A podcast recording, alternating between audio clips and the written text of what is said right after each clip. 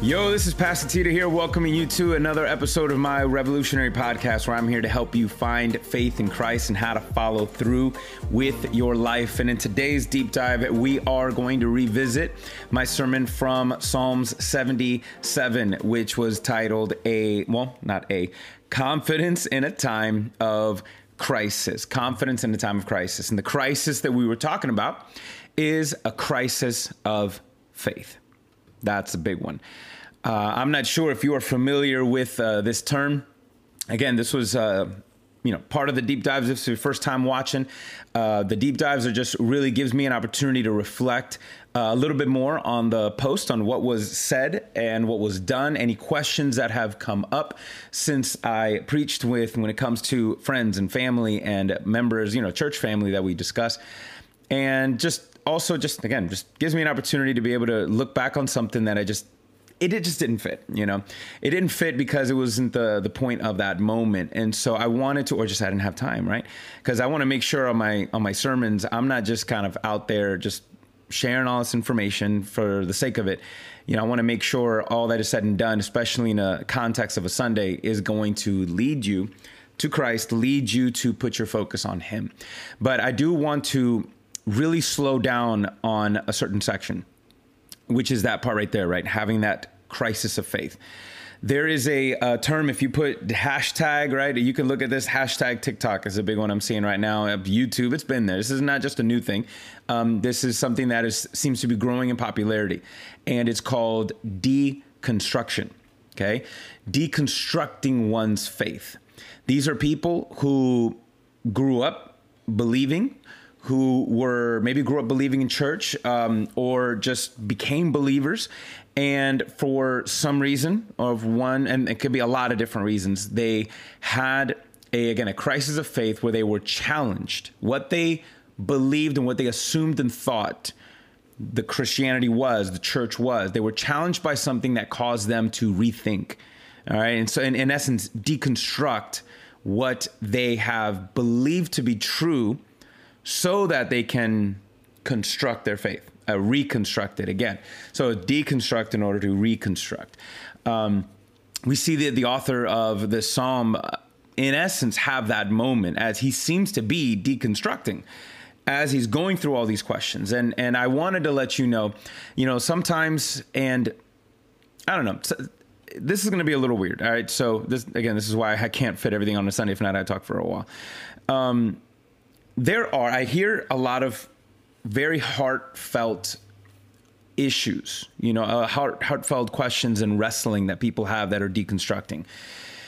And it makes me, think a lot, because especially I hear them, and some of the things are just really sad. These are Christians, or Christians in name only, wolves in sheep's clothing, that have presented themselves in one way, and then these people that believe in this leader, this church, and then, totally either they abuse their power, or they, just things aren't just matching up, and then they looked up to an individual, looked up to this person, then there's a moral failure, or they kind of believe that the church is one thing, and then they read the Bible and say, wait a minute, but it looks like we should be doing other stuff. Like, what's going on? How come we're not doing that?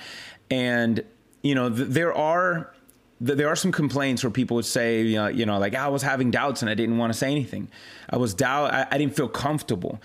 And maybe, like I said, this is not a one thing, and it's kind of across the board universal thing. There are a lot of churches that they shy away from the difficult questions. There are a lot of churches that seem to just give this vibe that questions like that or questioning one's faith is...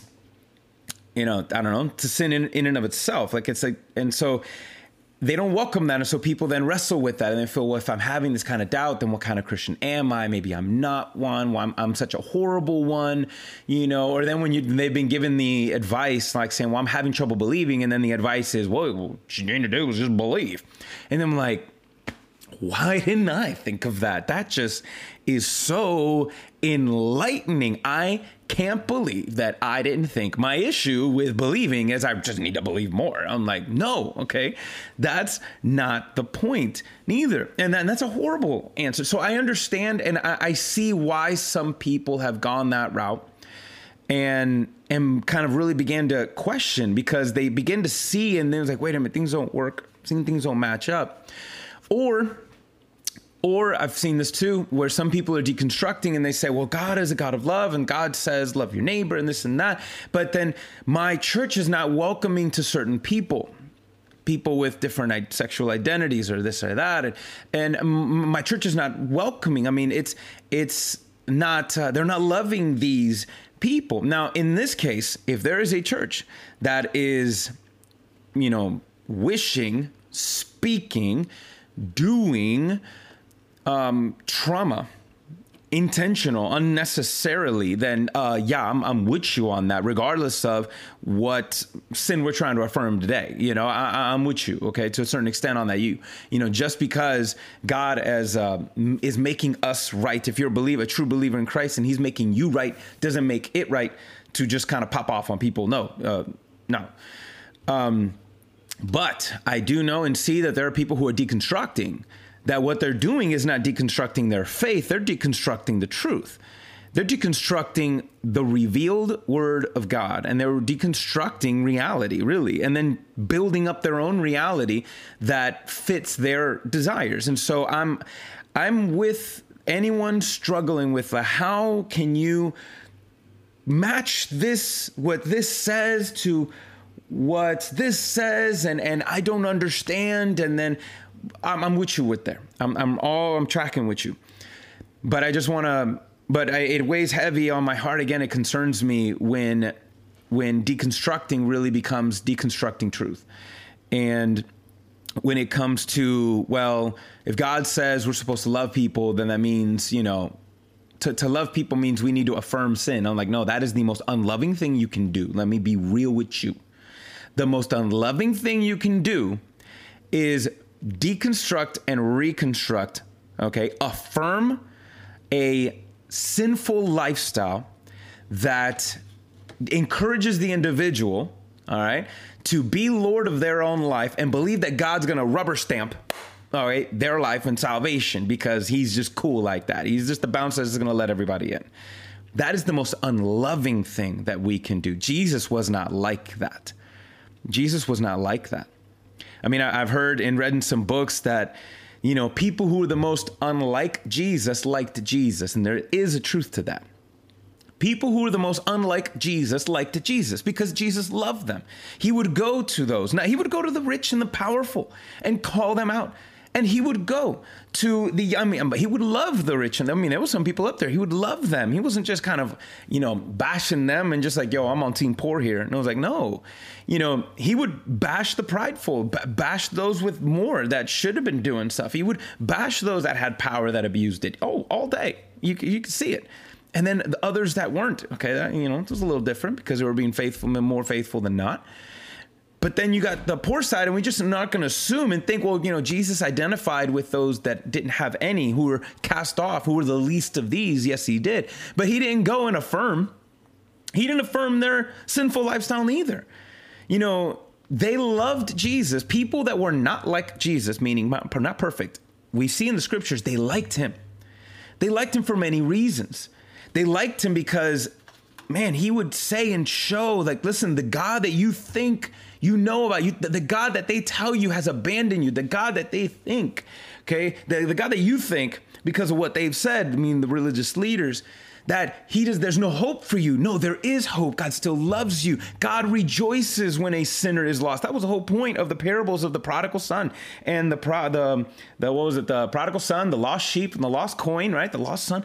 That was the whole point of that parable, is that, listen, God loves you. You might be lost, but he has not fallen out of love with you, even if you are lost. But Jesus was clear. Yo, you lost. You lost and need to be found. You need to be found. And that you have not out-sinned God's love, but you have still sinned. He told the woman that was caught, it was a horrible situation. The woman that was caught in the middle of adultery, and they brought her to be stoned. Yet if she was, according to the law, they probably should have brought the fella too, but these guys are just playing games, trying to trap Jesus or whatever. What did Jesus tell her? Where are your accusers? After he did that, you got to read the story to get the rest. But he says to this lady, as everybody bolts and takes off, they were about to kill her. Jesus steps in, saves her life. And he says, where are your accusers? I don't see them. No, they're not. They're not here. They're gone. Cool. And Jesus says, well, guess what? Don't sin anymore. And in essence, he's calling her out, affirming, listen, you know what you did was wrong. But you know what? God still loves you. There's still hope. Turn to him. And so that's the thing that I want you guys, as we're looking at all of this, we need to be very careful. If you're having a crisis of faith, number one, that's normal.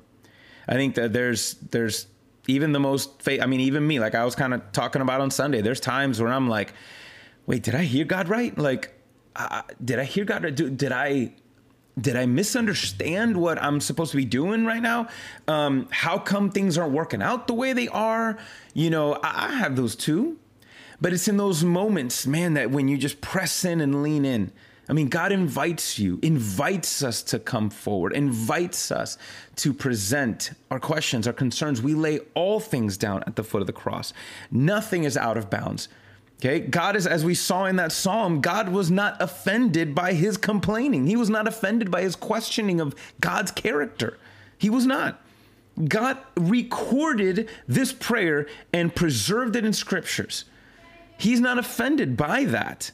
In the thing, I mean, it's there so we can see, listen, if you're feeling this way, you're not the only one. But just in the same way, this person had that revelation, that shift in verse 11. Guys, we can have that too. As long as we don't allow the fill in the blanks, you know, those blank moments in our lives, blank moments in our faith to be filled with a lie. And that's why we need to constantly return and do what he did. He remembered the past. He remembered God, what God has done. He's remembered the promises that he has written. And so he regrounded himself. He regrounded himself back in the truth. And when he did, God revealed him. Listen, I want you to know, talking about deconstructing, God is the one who's really in the middle of constructing something.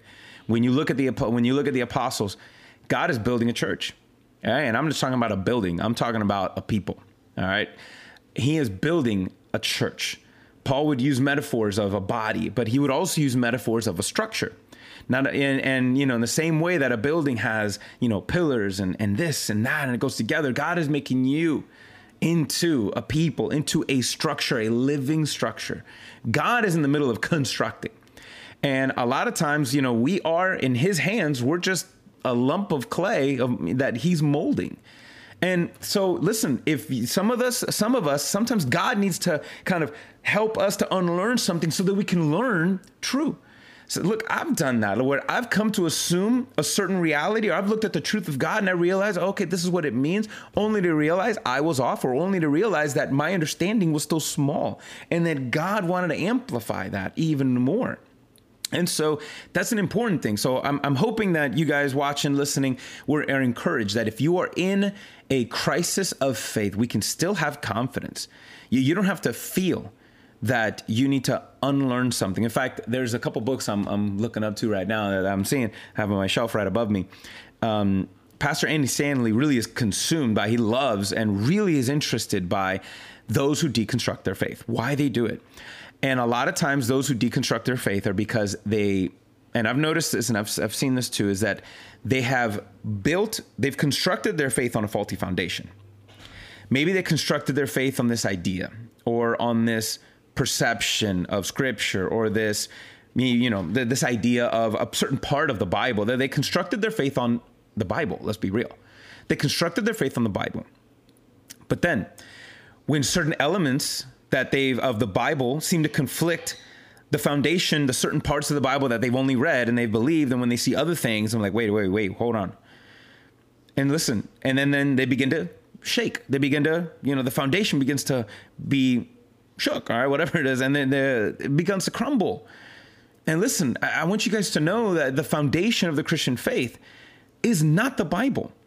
There was no Bible the way we have the Bible now for over 300 years after Jesus died on the cross and rose from the grave. The early church had no Bible the way we do. They had segments of the Old Testament, the Hebrew Bible, and copies of letters from the apostles and different things that they would have, more than what is preserved in Scripture. And there's a reason why that's for a story for another day.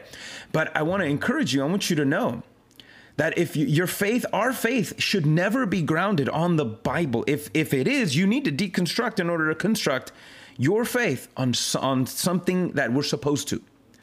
And it's what Jesus told us to do. So Paul told us to do. Peter told us to do. Everybody in the New Testament. We construct our faith on the foundation of the resurrection. Without the resurrection, we have nothing to stand on. We have no ground to be grounded on without the resurrection. That is the key. Everything was written because Jesus was risen. And we see this and know this to be true. All right. And there's a whole lot of things that we can go there. But we see that's the one part right there that I want you to understand. That is the foundation, because it is in Christ and Christ alone that God's word rests and God's word and God stands. For God, Jesus himself said, I fulfilled the law. Now, just because he fulfilled it, this doesn't mean that it's all canceled, because there's principles that are eternal. But he has fulfilled it because you and I have not. You and I can't. It's impossible. And so that's why we need to continue to return, remember, reflect, all right, in the nature and who God is, what he has done, and what he has revealed. All right, what he's revealed. Because it's like the more you watch, the more you see. And I'm going to be real with you. Right now, as I'm recording this, it's the March 4th. Tomorrow, March 5th, is going to be the big season finale of WandaVision, okay? Some of you guys, you know, maybe you'd be watching it. That's pretty cool. Now, there's this big debate on who's the big cameo reveal, right? And this and that. And I watch on TikTok and I watch on YouTube, you know, all these things. And I've seen it before with people relooking at old Marvel movies. And every time they rewatch the episodes of WandaVision or they rewatch movies, they see things that were there all along that they didn't notice before. And it's usually subtle things that was just a little bit here that now kind of amplifies the reality, amplifies their thing. You know, it's like people who watch Pixar movies and love rewatching it to find all of the interconnected, like, Pixar universe stuff that's kind of like all intermixed. When you see the Buzz Lightyear toy in the lobby of the dentist in Finding Nemo where Darla goes, you know, things like that. We rewatch things. We see things that weren't there anymore, right? I don't know how many times I've rewatched The Office, and I keep on seeing new elements, seeing new jokes, seeing things that I didn't see before. Listen, it's the same thing. We do this every Sunday. Or every week. And by the way, if you're a Christian, you shouldn't just do this once a week. We should do it every day. This is what we do, the same thing. We reread scripture. We preach again the same. I mean, it's going to be Easter in a month. We're going to preach the same tired story, that Jesus rose from the dead. But the more we reflect and the more we reread, the more we restudy, the more we remember, the more those little details, the more things are revealed. And Jesus and God reveals more and more. The Holy Spirit will reveal those things to us. This is why, I mean, I literally can preach the same verse, and I've actually thought about this, preaching one verse for a few weeks in a row, but yet preaching different aspects and elements of that verse to kind of like show the layers. Like I might do that one day, who knows? But that's the proof. It's just like to give that example, to give that model that, man, the more we reflect and the more we reread, the more the Holy Spirit will reveal. The more he will reveal the truth, the more he wants us, because that's what the Holy Spirit's going to do. He's going to comfort us and guide us and remind us of all truth in order to lead us into all truth, meaning that we need to ground ourselves in the truth, and in the truth is rooted in the resurrection, because that is the ultimate proof of it all right there. And so we see the shift that happened in Psalm 77 in the author. He was having a crisis of faith and then found confidence, because the more he reflected, has my God changed? It's like the second he asked the question, has God changed? The truth came up and was like, no, he hasn't. He doesn't. I have never seen one piece of evidence in all of our Jewish history that has ever proven that God is unfaithful. In fact, the opposite is true. We are the ones that are unfaithful. We are the ones that forget. We are the ones that are the forgetful people, but God is always faithful. We're forgetful. God's faithful. And that encouraged him. And so I want to encourage you guys in the same way to just do that. You know, listen, like making sure that we are understand what reading the Bible is, understanding what living out God's word is, because by the way, that's another one. It's not just the theoretical, okay, the idea, but then the practicality, actually doing something. The more we obey, the more we follow through, the more we do what God asks us to do by his power, not in ours, by his strength, not in ours, by his goodness, not in ours. The more we do that by his love, not in ours, all right? His understanding, not ours. The more we do that, even in the application, the more God reveals. See, when we hear God and we believe in God, and then we obey because of what we have come to see, the better we hear, the more we'll want to obey, the more we'll want to believe, and then the more we want to obey, and the more we want to obey, the more God reveals to us, the more we will hear and see, and so then the more we end up believing, and boom, boom, round and round we go. And now we're constructing our faith in the reality and in the revelation of the nature and the character of a real, live, living, mighty God.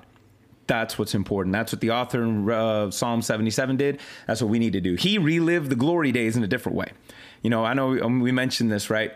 This is actually something that I didn't mention. I thought I wanted to mention it to you today. Listen, we don't relive the glory days. Believers in Christ don't relive the glory days because we have nothing to look forward to. Okay, that's what some people do. Right? They relive the glory days because there's nothing in the present that gets them exciting, and there's nothing in the future that they have nothing to look forward to, so they just relive the glory days. That's not us. But yet we do relive the glory days.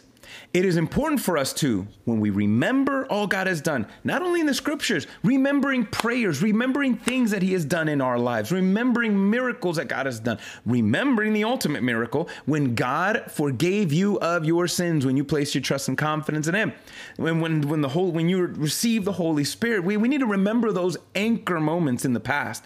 Because we are reliving glory days. We are reliving the glory of God revealed to us, revealed to the world in God's word. When we read the scriptures, we are reliving the glory days. But we don't relive the glory days because we have nothing to look forward to, the complete opposite. We relive when we look into the past, we relive the glory days. And when we look into the future as believers, we remember that the ultimate glory days are ahead. The ultimate glory days are ahead. We have them in the past to relive, and we have them in the future, okay, to reflect on. And those two, man, anchor us and propel us forward in Christ. That's what it means, man. When we see in the New Testament, we see that God, Paul would say that God is leading us from glory to glory. Okay, doesn't mean that, you know, by the way, the glory to glory is when the glory was revealed to you in salvation, and when the glory is revealed to you in consummation, okay? Meaning when Jesus comes back and sets all things right. That in between, okay, is a process, and God brings us through that process. And the more, you know, it doesn't mean glory to glory. It doesn't mean that, you know, life gets better all the time, individually, incrementally. No, because and then some people think that, believe that, and then they're disappointed, then they deconstruct their faith, and then they abandon the faith. No, God didn't promise us that. He said from this glory to future glory, from our past glory to salvation, future glory, and consummation. He is going to bring us. He will guide us through. Hold his hand. At the end of Psalm 77, he says, Lord, you held the hand of your people. Guys, listen, he wants to hold us by the hand and lead us by the hand. That's an important one. And so I want to make sure I want to make sure that you guys hold on, tighten your grip on him. This was a story that I've shared before, but it's been a long time. I never shared it on a deep dive, so here you go. Talking about tightening your grip. Me and Alicia had a bed that my in-laws gave us that had these planks that were the bed frame. Okay, so you had the regular bed frame, you know, here's your square, and then you had these planks that would connect in the middle and, you know, just kind of creating kind of grid there. Well, in the upper right-hand side where my wife sleeps, on her side by her head up there, apparently I didn't tighten the screws all the way, at least that one. And so what was happening was that there was this phenomenon that was happening almost every night where, depending on how we would move and sleep, mainly her, some of the planks, those two planks that were by her head would pop off, and then others would pop off, and then the bed would just, boom, kind of come down, and then she would roll off the bed onto the ground, and I'm rolling right after her, okay? Because that's just what happened. And it used to be so frustrating, and it created so much anxiety because, man, we did not know, are we going to make it through the night perfect, or are we end up going to be shook awake rolling down a hill? You know, it's like a nightmare that we're living, whatever. And so the thing is that we were so frustrated, and I was like, man, this does not make sense. This does not make sense. I tried this, I tried that. I was so many things until I realized there was a screw that was a little hidden that was not tight. When I tightened up that screw, guess what? No more problems. That was it. The problem, the foundation of the bed was off. Even though it was just a little bit, it made a big difference. It made a big, big difference. And so it was important that, and then after that, I started to go back. I'm like, all right, let me make sure. And from time to time, I would see, oh, it's a little loose now. Okay, so I tighten it up. Guys, that's what you and I do. Every Sunday is us tightening up, tightening up our faith, regrounding ourselves in the truth, because you and I have a tendency to drift. Okay? You and I have a tendency to wander. This is why we need the anchor of our life. We need to anchor our mind, our soul, our spirit, our belief. We anchor our faith in something that is solid, time-tested, and true. In the resurrection of Jesus that affirms the truth of the scriptures.